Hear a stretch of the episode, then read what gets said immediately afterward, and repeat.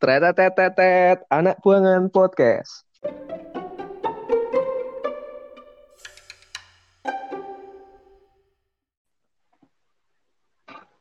Yo, halo semuanya. Kembali lagi di podcast Anak Buangan. Yo, kali ini tidak jadi monolog. Tidak jadi monolog. Saya berencana mau monolog karena kemul sibuk lacar. Ya, latihan dasar, Bos.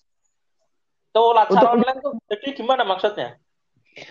Untuk menjadi ASN yang smart, kita harus latihan dasar. Ya, jadi beberapa hari ini aku latihan dasar ya. Latihan dasar CPNS tahun 2020 ini agak sedikit spesial, yaitu diselenggarakan secara online.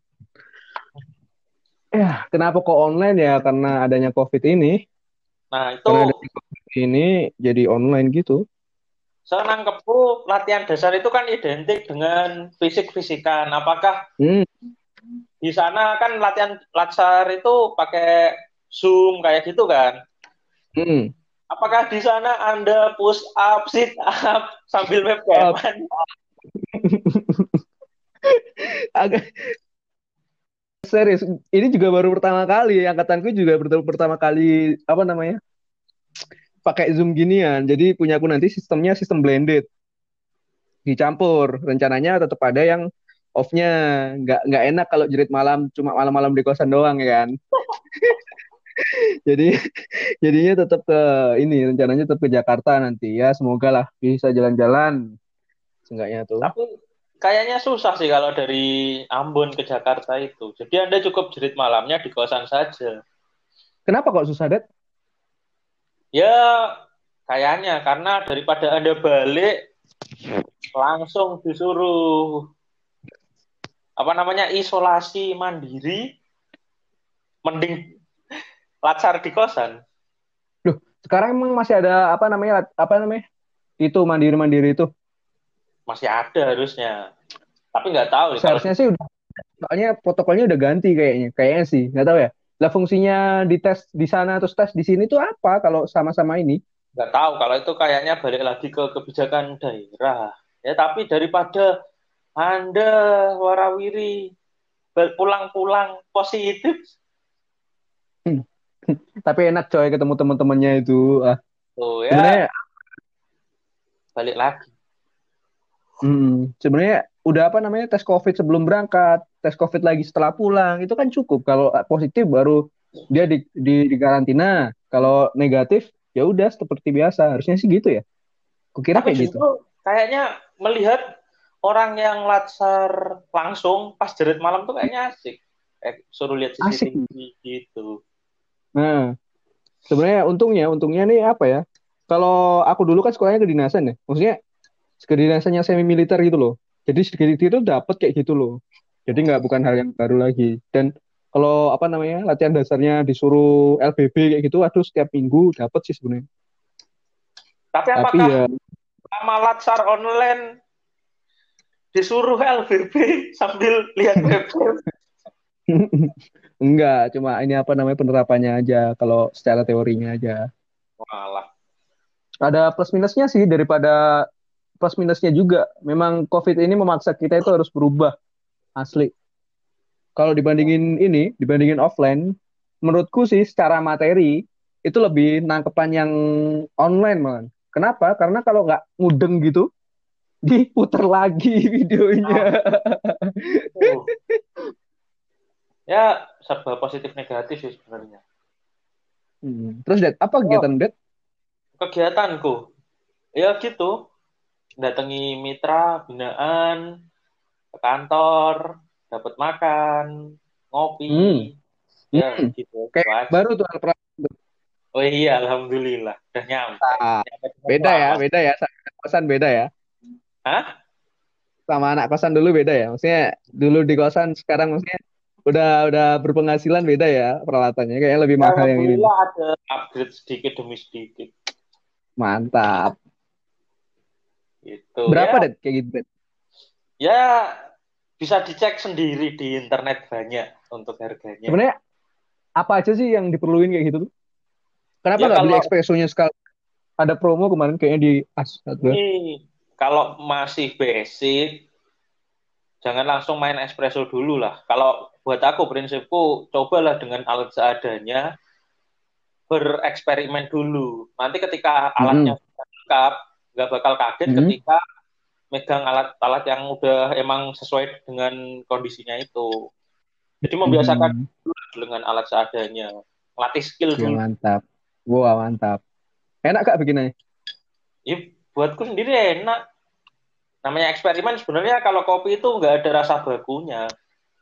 Nyeduh. Yang penting kriteria satu, di mulut ya. Nyeduh pertama dengan nyeduh kedua itu kadang beda hasilnya. Nggak tentu kayak itu. Ya justru apa aja itu.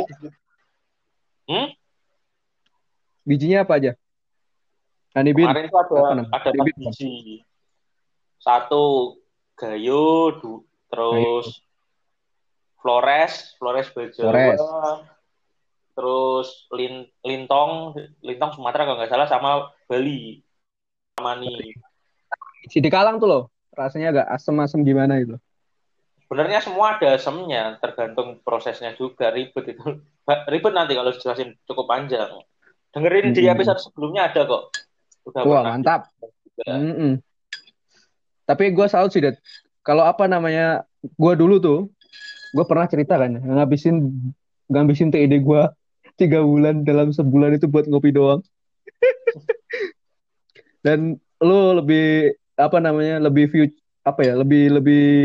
lebih mikir ke depan sih. Harusnya gue dulu beli alat aja ya kan? Iya. Ya bolehlah sekali, 2 kali ngopi di warung apa di coffee shop tuh nggak masalah sebenarnya. Cuma ya jangan tiap hari ke sana 7x24 jam ke sana terus ya, mungkin seminggu sekali, seminggu 2 kali nggak apa-apa, nambah temen gitu. Kalau aku gitu lebih enak nyeduh sendiri kayak gitu. Dan sampai sekarang yang tak pegang bahwa kopi itu harus berbagi ketika ngicip kopi, itu orang-orang kantor takjak ngopi, memperkenalkan kopi kepada orang-orang sini. Gitu. Yoi. Karena ada kepuasan tersendiri lah ketika bisa berbagi kopi dengan orang lain buatku. Tapi gini sih, sebenarnya balik lagi kayak semakin bertambahnya umur setiap orang, kalau buatku kayaknya buat seorang laki-laki itu wajib sih kayaknya punya satu hobi kayak gitu. Entah itu misalnya di action figure, terus ngoleksi apa kayak gitu, kayaknya wajib sih tiap orang punya minimal satu hobi lah. Gitu ya. Kalau aku sekarang apa ya? Nggak ada yang menarik sih dulu. Dulu tuh kayaknya setiap tren ku ikuti. Audiofile. Dulu tuh seneng banget koleksi headset sampai puluhan bahkan. Goblok.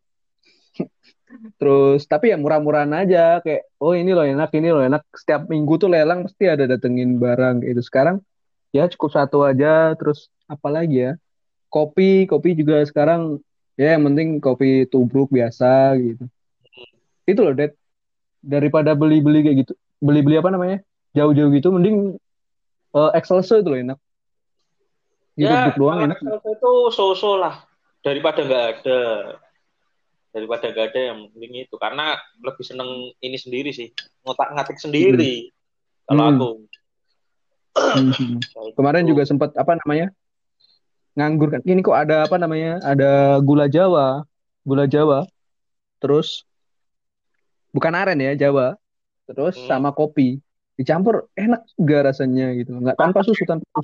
Caranya buat menyeduh kopi dan gula yang benar itu dipisah, kopinya di dulu, baru gulanya nanti ditambahin, kayak gitu. Nggak boleh langsung.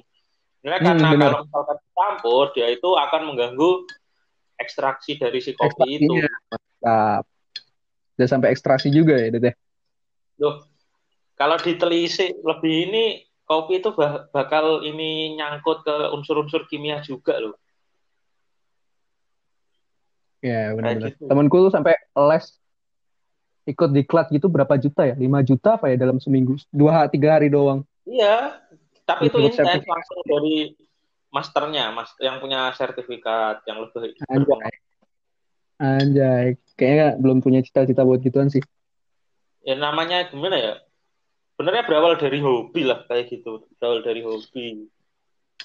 Balik lagi. Ya kalau aku sekarang kondisi di sini karena wisata tempat wisata kayak pantai masih tutup kan nggak bisa main ke pantai. Oh, ya pilihanku cuma gitu. Kalau enggak itu nongkrong di jembatan. Ada kopi. Ya udah di situ duduk ngelamun. Tapi ya enak lihat sunset. Ya apa? Kalau sore itu sunrise apa sunset? Sunset. Lihat sunset, enak. Sunset di Tanah Kai, ya. Yoi. Itu enak sambil duduk ngelihat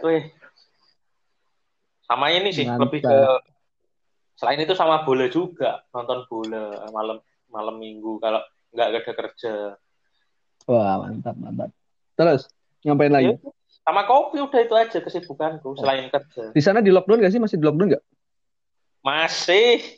Pesawat, kapal nggak bisa keluar masuk. Yang bisa sama masuk itu cuma pesawat militer. Itu buat ngangkut-ngangkut barang ekspedisi kayak gitu. Dan itu cuma seminggu 2 kali aja. Soalnya di Ambon ini juga ditutup sih sebenarnya, di lockdown di PSBB. Kacau sih, di PSBB itu susah, jam 8 udah tutup semua, men. Jam 9 tuh kayak kota mati. Tapi kalau sini di lockdownnya transportasinya aja, transportasi pesawat sama kapal, yang lain ya paling inilah udah ada kayak jaga jarak. Terus misalkan mau masuk ke ada supermarket satu di sini itu harus cuci tangan, wajib pakai masker, cek suhu kayak gitu. Udah ada protokolnya sih. Cuma ya ngikutin aja. Kayaknya sebenarnya kepulauan kayak gini tuh nggak bisa di lockdown sih sebenarnya, Dad. Parah, harganya langsung meningkat semua, coy. Wih, iya. Parah emang. Parah. Kalau memang kayak gini tuh karena aku ada mitra binaan di tempat wisata di sini. Ya itu ngeluh, pendapatannya turun drastis. Karena ada wisatawan masuk di pantai. Dari bulan Maret sampai sekarang, bayangin. Penurunannya tuh menurun drastis. Untungnya si mitra binaanku ini, dia masih punya kios di rumahnya. Jadi tetap bisa ngepul ya? Enggak, masih ada. Kan dia punya cottage lah, penginapan di pantai. Kan di sini pantainya itu ada penginapannya. Karena emang ada kegiatan kayak nyelam, terus ya itulah pokoknya yang di pantai-pantai kayak gitu. Terus banyak wisata. Pas aku kesini dulu sebelum lockdown tuh banyak ini wisatawan dari mancanegara banyak. Nah itu kan juga ngangkat ekonominya warga-warga di sini. Tapi semenjak lockdown, langsung mereka tuh kayak sambat pastilah, banyak menurun kayak gitu. Kayaknya yang bagus memang Pulau K sama ini sih, Pantai Ora itu loh, terkenal banget. K besar ada, cuma sama ditutup juga. Pulau Bair aku belum sempat ke sana, baru yang di deket sini aja, deket tempatku baru di situ. Belum sampai nyebrang lagi tuh masih nggak bisa. Daripada aku nyebrang tapi nggak dapet apa-apa. Keliru sih penanganannya, harusnya di penguatan ini aja sih. Penguatan segi kesehatannya aja. Soalnya di Jawa aja masih ramai orang sepedaan biasa aja. Harusnya gitu ya. Tapi kayak mulai ini sih bersifat bodo amat. Ya, tapi harus gitu sih. Ngomong sepeda itu, menurutmu apakah itu sebuah hobi ataukah orang-orang hanya mengikuti tren? Kalau kayak gitu sih tren sih menurutku. Bukan tren aja hobi, sih. Berarti. Bukan, hanya alternatif doang. Paling nanti di ini paling banyak yang jual sepedanya. Tapi ya. Buat apa lagi Pak orang ini? Awal-awal rame di Twitter pas ngomongin Brompton. Aku gak ngeh apa itu Brompton. Kalau sepeda itu cuma BM E United, Polygon, Nickel. Brompton tuh tak kirain motor gede apa gitu. Kayak Harley gitu ya?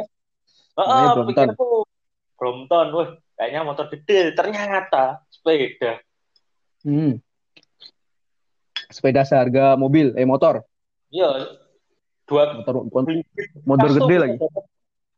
Beli bit bekas bisa dapat 5 kalau nggak salah. Kalau anjir. Iya Pak, malah ada yang seharga jazz. Nah itu. Gila. Cuma ya, lihat masyarakat satu yang heboh langsung kan. Semua di semua daerah lah notice kalau ini. Semua daerah nggak peduli di Jawa atau di sini pun langsung naik sepeda langsung booming kayak gitu. Ya itu sih, ya bener sih. Apa ya, ikut-ikutan doang paling. Habis itu ya trennya selesai, dia selesai juga. Iya, trennya cuma gimana ya, kayak algoritmanya aku yang bingung itu. Algoritma gimana dari satu ini langsung nyebarnya itu cepet. Ini sih keinginan gitu loh, Det. Pengen gitu loh. Itu bisa jadi. Iya sih, soalnya kalau di Ambon sendiri nggak ada Pak, tren sepedaan tuh nggak ada. Ya emang orangnya itu doang. Oh ya, 1-2 orang lah pasti ada kan kayak yang sepeda. Ada, tapi kayaknya bukan orang sini juga, kayaknya pendatang semua sih. Malah kayak biasanya kalau di sini tuh dikawal polisi, berarti kan petinggi polisi yang ini, petinggi polisi TNI gitu di sini tuh. Kan ini Pulau Ambon kan enak buat sepedaan sebenarnya. Ujung ke ujung mah deket doang. Muter-muter juga ke situ juga. Kayak kalau aku pas masih di rumah kan, di rumahku kan di lereng gunung itu. Tiap Sabtu Minggu pasti adalah kayak orang-orang sepedaan gitu, sepeda naik. Ya itu emang komunitas, dia memang komunitas. Pernah lah satu waktu aku ngobrol gitu. Ya itu emang komunitas, jadi bareng-bareng sama komunitasnya dan dia itu kayak ini udah paham lah etika bersepeda yang baik dan benar.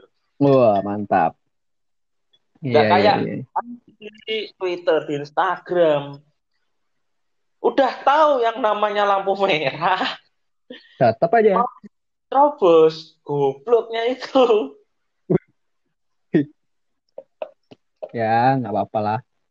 Ditabrak, nyalahin yang nabrak, padahal merah loh. Merah tuh apakah mikirku gini, bagi yang pesepeda yang mohon maaf enggak semua pesepeda itu attitude-nya jelek, yang tertentu aja lah. Apakah terbalik, hijau itu berhenti, merah itu jalan? Mungkin doktrin dari kecil paling. Itu buat naik motor doang, baru mematuhi peraturan. Kalau naik sepeda emang kalau berhenti kasihan motornya di belakang enggak jalan-jalan. Jadi kebanyakan mungkin kalau yang kayak gitu pasti ini nabrakin ini. Iya, itu paling tunggu sebulan 2 bulan sebulan lagi pasti ada tren hobi yang diikuti lagi. Entah naik kuda, entah naik skateboard kah, itu bisa jadi. Kuda itu loh, ada loh sebenarnya. Iya, udah ada dia naik kuda. Tapi kayaknya nggak semua orang sih ini kuda. Soalnya dia harus kasih makan kudanya juga. Ya siapa mau anjir. Bener sepeda itu loh, lebih sehat. Ya bener. Olahraga dengan caranya masing-masing aja. Yang penting nggak mengganggu dan menyusahkan orang lain sih sebenarnya. Mantap. Di sana Det, gimana? Ada ini apa? Kayak tren-tren apa gitu? Trennya? Tren Alexander Arnold, enggak ada. Trennya ya sepeda ada lah, sepeda juga ada. Trennya apa ya di sini? Biasa aja sih, nggak begitu ini. Masih sewajarnya lah. Cuman kayak futsal gitu emang masih ditutup. Ya paling jogging kayak gitu. Sepedaan cuma ya dikit lah, nggak sebanyak orang-orang di Jawa.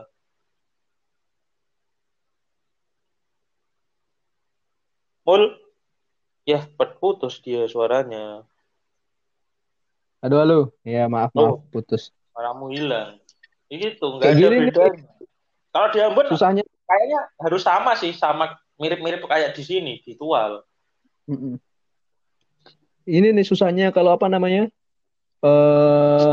online nih, kadang-kadang suaranya hilang sendiri.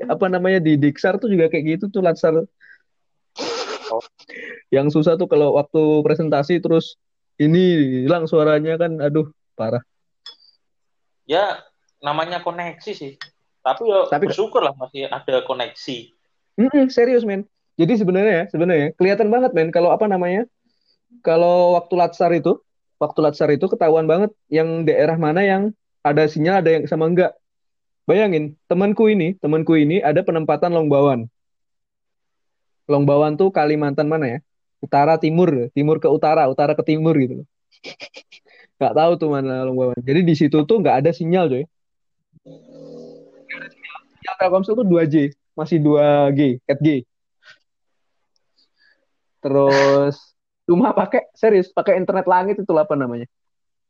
Yang pakai tower dari bambu kadang. Iya, lebih modern sih kayak apa ya? Apa namanya itu? Yang dari Visat apa ya namanya? Visat apa itu loh. Nah, akhirnya dia itu ngungsi men sampai ngungsi ke Tarakan, bayangin. Mantap sumpah. Tarakan kan perbatasan sama Malaysia kan? Enggak tahu tuh Kalimantan mana. Pokoknya Tarakan tuh parah sumpah. Tarakan tuh Kaltara kalau enggak salah. Kayaknya sih, enggak tahu juga. Pokoknya itu dia akhirnya ngungsi gara-gara nggak ada sinyal, bayangin. Aduh. Ini sih kelihatan banget akhirnya gapnya pembangunan di Indonesia itu. Jadi ada yang belum dapat sinyal, ada yang sinyalnya putus-putus, kayak gitu tuh, aduh masih parah sumpah. Ya, masih dan banyak. Untungnya di Ambon sendiri ini, aku beberapa hari ini untungnya nggak mati listrik aja. Soalnya kalau mati listrik di sini, sinyal udah auto hilang. Kacau di sini, serius. Problemnya sih sebenarnya, ya mau gimana lagi. Tapi kayak kalau daerah-daerah sini tuh nggak cocok buat orang-orang yang manja, nggak cocok. Anjir, bukan manja sih Pak, harusnya juga dibangun, kesel gua. Ya, pembangunan emang gitu, cuman kan pelan-pelan lah. Cuma kalau lihat orang-orang di sini nggak ada bioskop, nggak ada ini tuh juga biasa-biasa aja. Jadinya lama-lama aku juga makin biasa. Iya sih. Di Ambon ada sih bioskop kayak gitu. Cuma kalau menurutku di Ambon sendiri ini yang jelek tata kotanya. Tata kota sama pembangunan. Pembangunan. Ini berkaitan sama ini nih, Dad. Sama yang mau lo ceritain tentang kerisuan itu. Oh, itu kayaknya di next episode aja. Oh, next episode. Soalnya aku masih cari-cari ini lagi. Aku kemarin tuh baru dapat infonya dari satu sisi, belum dari yang sisi yang satunya lagi. Kan ada dua gitu. Kubu lah baru dapat satu kubu, belum dapat kubu duanya belum dapat. Jadi belum berani untuk tak sampaikan untuk sekarang. Oke deh. Jadi singkatnya di sini tuh setelah kerisuan itu orang bangun itu sampai sekarang sertifikat tanah masih ribet loh di Sindet. Serius. Ada perumahan ini PUPR itu juga mencanangkan ini rumah perumahan bagi rakyat itu dari 2017 sampai 2020 macet coy, serius, dan gak ada yang berani demo. Di sini tuh sebenarnya pembangunan tuh ada, niat pembangunan itu ada, cuma di sini terkendala sama sengketa tanah. Wah, sengketa tanah, pokoknya tanah di sini tuh harganya mahal. Makanya kalau cek harga rumah di sini tuh sewa rumah sama tenor rumah di Jawa, di Kediri pun masih gedean sewa rumah di sini coy, serius. Di sini tuh ada yang nyewain per tahun rumahnya itu 30. Bayangin.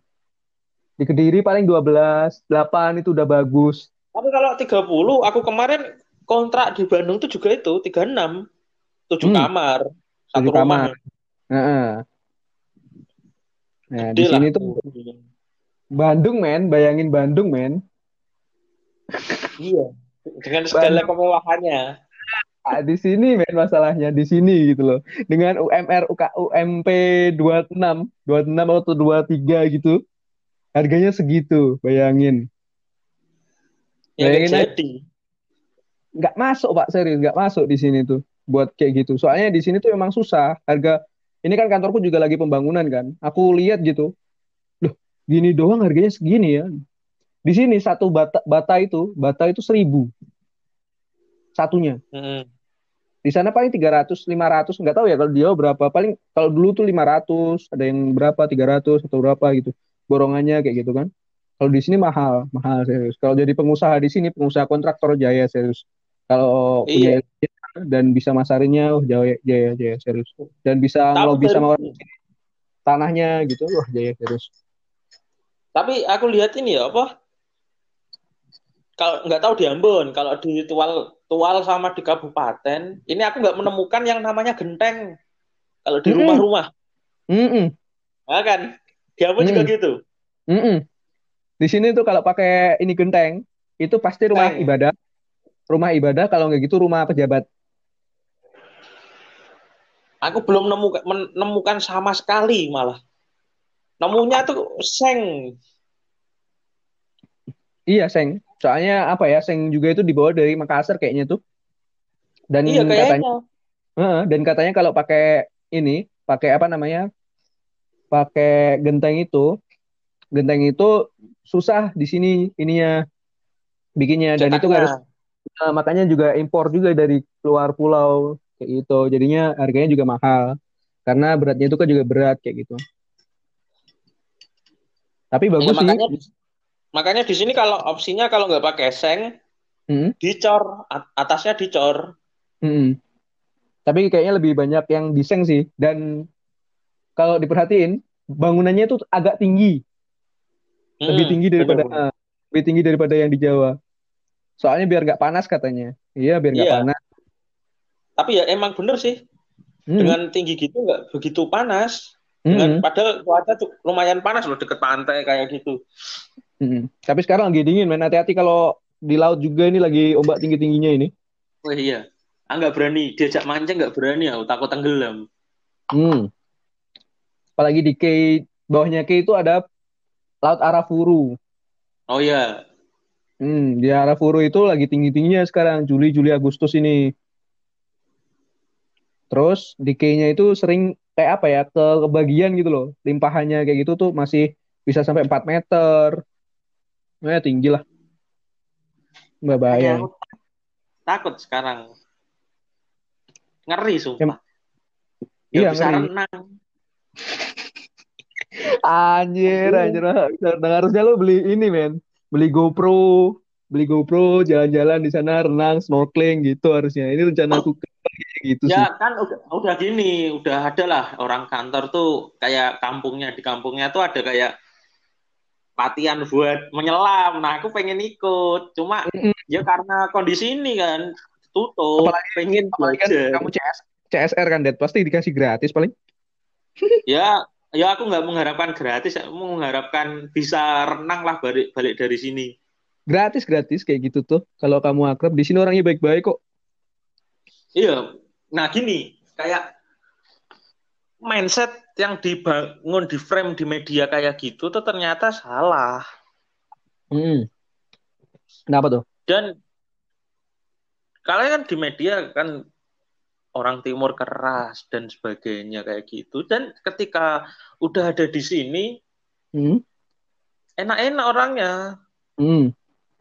Ya mungkin dari awalnya aja lah. Awalnya karena kita pendatang, dia tuh kayak takut gitu. Cuma kalau udah kenal, ya udah akrab. Kayak gitu.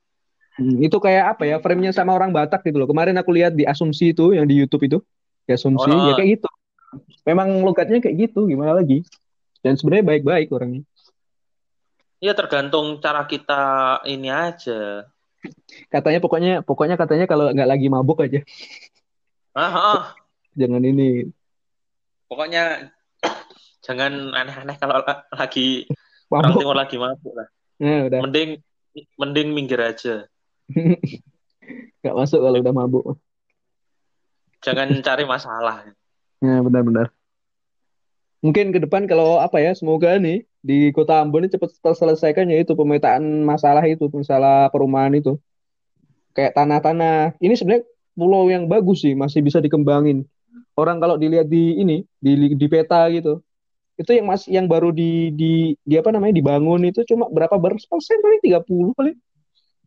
Tapi dan masih Ambon tuh emang pusatnya ini sih sebenarnya, pusatnya ke Maluku, provinsi Maluku, khususnya Maluku loh.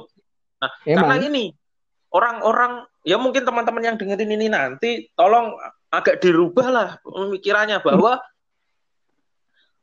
Maluku tuh nggak cuma Ambon. Oh gitu. Oke, apa itu?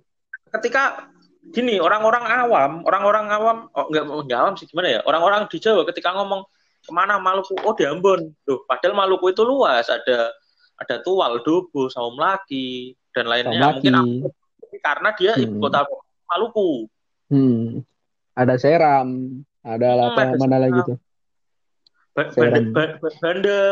Ada Banda Neira. Namanya bagus tuh Banda Neira. Ketika kita menyebut gimana sekarang Maluku? Oh di Ambon. Di Ambon. Ya ke Ambon juga banyak Tual. Itu ya mungkin teman-teman biar tahu lah, Ambon itu sebenarnya dia itu ibu kota provinsi Maluku. Dan Ambon itu jadi pusat transitnya pesawat-pesawat komersil sebelum ke pesawat perintis. Iya. Itu. Jadi kalau teman-teman kayak gitu sebenarnya aku sebenarnya takut loh sebenarnya, serius aku takut gitu loh. Ke Saumlaki, ke Dobo, ke mana Tual, ke Seram mah deket sini sih sebenarnya. Terus kemana lagi ya? Ke ada namanya pulau kepulauan Semata Leti sana di ujung Maluku Barat Daya, lebih dekat ke timur. Takut nggak ya, kayak gitu pertama? Bayangin aku kesini tuh baru naik pesawat tuh ya kesini. Ketual ini pertama kali aku naik pesawat, serius. Aku sepanjang perjalanan tidur, pakai headset tidur. Oh gitu. Takut. Antara anjirnya apa ya? Kayak di ujung tanduk gitu. Ngeri. Bener. Nah, kayak naik kereta, cuma keretanya tuh melayang. Ini naik apa nih? Naik apa? Macan? Iya. Pesawat tuh kayak naik kereta, cuma dia melayang. Ini apa namanya? Burung atau macan atau? Apanya? Ini. Maskapainya. Maskapainya kemarin adanya burung. Weh, Garuda berarti, men? Wah. Bukan. Macan. Ya itulah. Macan. Oh, lion. Oh, parah, men. Serius kalau lion lah. Dia karena anjir. Karena tiketnya bundling, tiket bundling itu cuma itu, bundling Ketual. Iya, yang Pak, bundling cuma itu. Kalau misalkan kemarin tuh kalau dicek itu pilihannya tuh cuma dikit kalau beli tiket bundling. Ribet lagi nanti kalau misalkan beli tiketnya sendiri-sendiri, harus ngurus bagasi lagi. Kayak gitu ribetnya, sumpah ribet. Enggak, Pak. Dan jatuhnya tuh kayaknya lebih murah kalau nggak bundling. Bundling coba cek lah, nanti cek. Kalau bundling gitu, kemarin lebaran itu 3 juta sekian. Paling murah. Kalau bundling, cuma nggak tahu sih kalau sekarang karena ditutup ya. Karena ditutup, jadi kalau nyari juga nggak ada. Berapa ya? Coba aku cari dulu. Nggak ada. Ada, Pak. Sekarang punya aku tuh. Kalau mau pulang ke Jawa tuh bisa sebenarnya. Kalau Ambon Surabaya tuh kalau nggak salah 900 apa, pokoknya 1,5 lah paling ini. Dan ada nih. Berapa? 1.052 itu Lion. Itu dari? Lion dari? Surabaya. Ambon Surabaya. Ambon Surabaya. Tual Ambon harganya sama. Sialan. Nah. Tapi waktunya parah, juga sama sih. Kemarin dari Ambon itu satu setengah jam. Naik pesawat perintis tuh ngeri sedep. Apa? Enaknya tuh bisa langsung lihat view bawah tuh. Bagus kayak gitu. Kapasitas penumpangnya berapa, Det? Berapa ya? 60-an lah. Oh, 60-an ya? 60-an lah, 50-60. Mm-hmm. Kayak bis lah ya? 22, biasanya itu 22. 22, kayak bis lah ya. Tapi ya gimana? Mau nggak mau ya juga harus naik pesawat perintis kan, ya udah. Baru pertama langsung ke sini ya. Ya mantap. Gimana? Direlokasi nggak nih? Atau diperpanjang nggak? Atau di sana? Ya belum tahu. Kabarnya sampai Desember. Cuma ya Tual kan punya aturannya sendiri. Kayaknya nih feelingku. Kalau Pertamina butuh orang kayak kamu, bakal kamu dipertahanin, Dad. Karena apa? Iya. Karena susah coy ternyata rekrutmen dari awal tuh. Aku lihatnya tuh, aduh ternyata tuh pegawai apa perusahaan tuh juga susah gitu loh milih pegawai yang proper dan yang cocok, yang mau di kemana-mana itu juga susah soalnya. Iya, nggak semua orang mau penempatan di timur kan, nggak semua. Bener.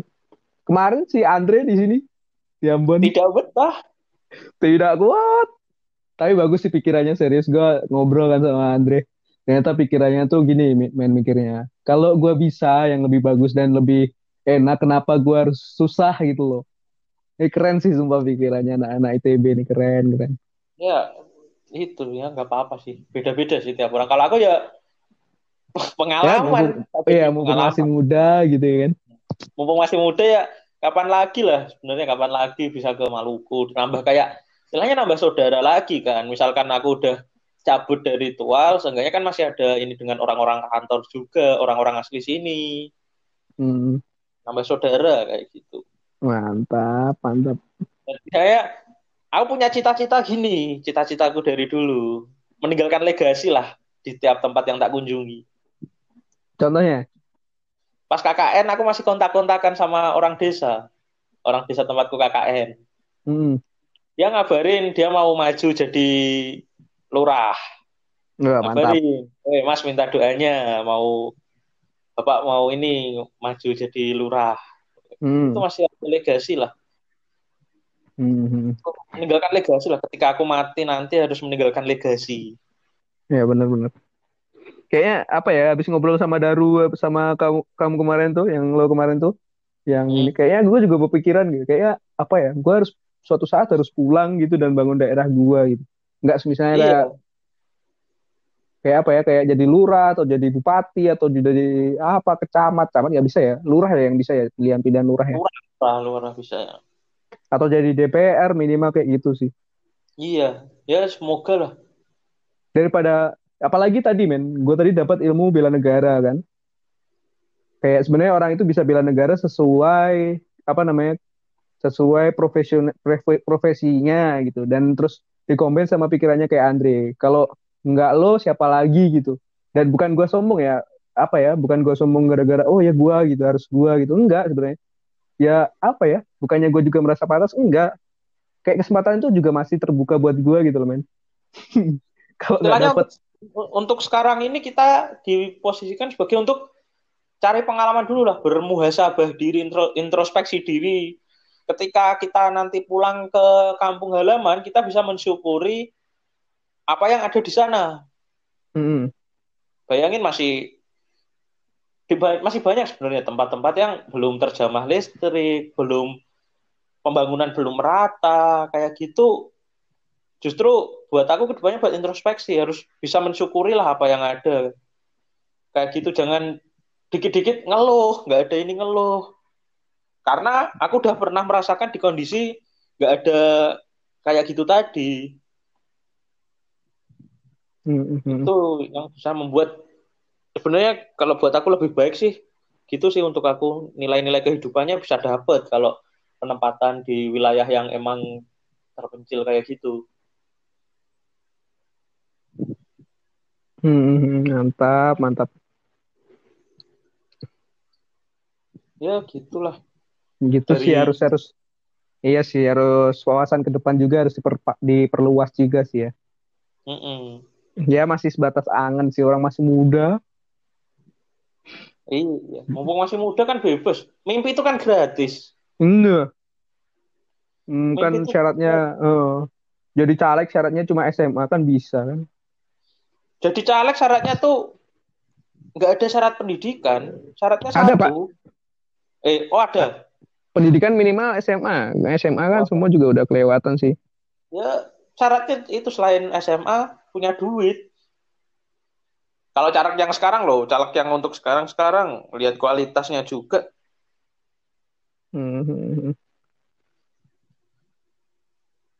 Aneh juga sih caleg-caleg. Hobinya apa ya dulu? Apa coba? Coba bayangin sebelum jadi caleg mereka tuh hobinya apa kah? Mancing lah, apalah. Banyak deh, serius banyak. Tapi kalau sekarang caleg-caleg tuh hobinya ada sih, hobi tetapnya para anggota DPR itu. Apa tuh? Mancing keributan sama mancing amarah. Enggak coy, kayaknya caleg legislatif tuh memang tugasnya kayak gitu. Gue suka juga sih yang suka ngegas itu, bagus sih. Kayak bikin kontroversi gitu. Apa ya? Kita itu juga harus butuh kontra gitu. Orang yang kontra itu tetap dibutuhkan. Bukannya setuju-setuju aja, lempeng-lempeng aja. Nanti kalau lempeng-lempeng aja apa bedanya sama sebelum reformasi gitu. Tapi kalau ngonter ya emang butuh sosok untuk konter. Cuma etikanya sih. Kalau yang periode sebelumnya kan kayak Fadlizon, Fahri Hamzah masih seenggaknya masih ada etikanya lah ke orang yang umurnya katakan lebih senior dari dia. Meskipun dia ngeritik, dia masih menaruh rasa hormat. Cuma anggota-anggota sekarang, lihatlah yang kayak dulu, yang Profesor Emil Salim, yang di Matan aja dihina sama siapa Arteria Dalan, orang Telungagung itu kan bajingan orang itu. Aneh banget kan. Ya namanya juga apa ya, kayak gitu kan juga butuh panggung kan, Det. Dan setiap orang ternyata pandangannya beda-beda. Ada yang menurut lo ternyata apa menurut lo antagonis, pasti ada yang menurut dia itu protagonis. Ada sesuatu yang diperjuangkan juga. Iya sih. Hobi sih kayaknya DPR itu bikin kontroversi. Ya harus kayak gitu sih, daripada diam-diam aja. Kan tugas dia apa namanya penyaluran aspirasi rakyat. Kalau rakyatnya ada yang sengsara ya mah harus mencak-mencak mah harus kayak gitu. Yang penting pertanyaannya rakyat yang mana? Nah, itu masalahnya Pak, enggak tahu. Ya mungkin ntar kalau lo jadi DPR gitu yang bener lah. Minimal buat dapil lo yang udah milih lo gitu kan. Iya, harus ada kontribusi lah. DPR, Dewan Perwakilan Rakyat. Wih, mantap. Gajinya juga ini, kerjanya tidur, ngabisin anggaran. Iya. Tapi ini yo, aku minggu ini, dalam minggu-minggu belakangan ini tuh di Tual itu tiap Senin pasti ada demo. Sama tadi baru pertama kali lihat di Tual ada aksi kamisan. Kalau tahu aksi kamisan itu kayak aksi teatrikal gitulah, teatrikal menuntut kayak ngedemo pemerintah. Tuh Tual tuh ada tiap Senin sama Kamis kayak puasa. Serius buat apa? Nggak tahu, karena tadi kan pas pulang kerja loh. Pas akan kosanku deket kantor wali kotanya kan, sampingan lah sama kantor wali kota. Lihat kok rame-rame mahasiswa aksi kamisan ternyata. Sama Senin tuh, hari Senin kemarin yang parah, dia sampai bakar ban. Jadi keluar ternyata kosan asapnya itu, ya nggak tahu nuntut apa. Aku karena istirahat siang kan, cuma makan terus tidur bentar, balik ke kantor, keluar kosan asap ngebul di depan kosan.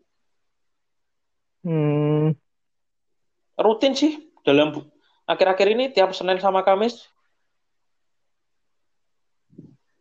Kenapa? Apa yang diperjuangin?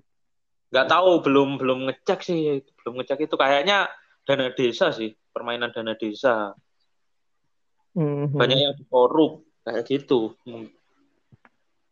Emang susah sih ini desa itu, nggak tahu juga sih cara pengawasannya gimana. Ya, semoga lebih baik lagi ke depan. Amin. Orang-orang membela negaranya. Indonesia tidak sedang baik-baik saja gitu. Kita harus bela negara. Iya. Menurut profesionalitas kita masing-masing.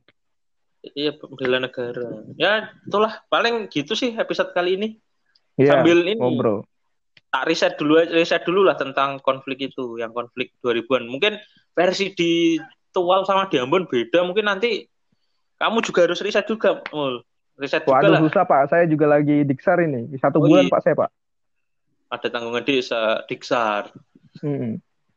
Ya kamu nanti yang ceritalah. Sekedar info aja kalau misalkan ada ini juga di Ambon, versi Ambon sedikit banyak gimana lah. Kayak gitu, buat sharing ke teman-teman. Masih pengen riset ke yang pihak yang satu lagi, belum dapat narasumber yang satu lagi soalnya. Mantap, soalnya kan cari aja. Gak bisa dilihat dari satu sisi, harus dua sisi kan. Gak bias kalau cuma di satu sisi. Mantap. Ya gitu aja episode kali ini, ngobrol ngalor gitu. Terima kasih, sampai jumpa di episode selanjutnya. See you. Dadah. See you.